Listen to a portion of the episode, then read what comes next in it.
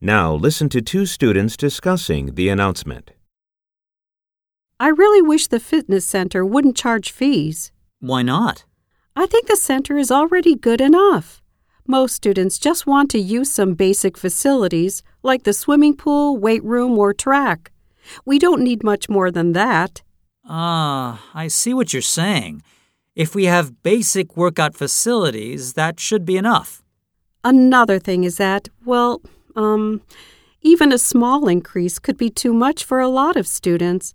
The center should cover its operating costs in another way, maybe by getting more funds from the university. Ah, that's true. Tuition is already pretty high. Right. As it is, I barely have any pocket money. It'd really be a problem if I had to spend it on the fitness center. Some students, including me, might give up going to the fitness center if they have to pay for it. Yeah, you make a lot of good points.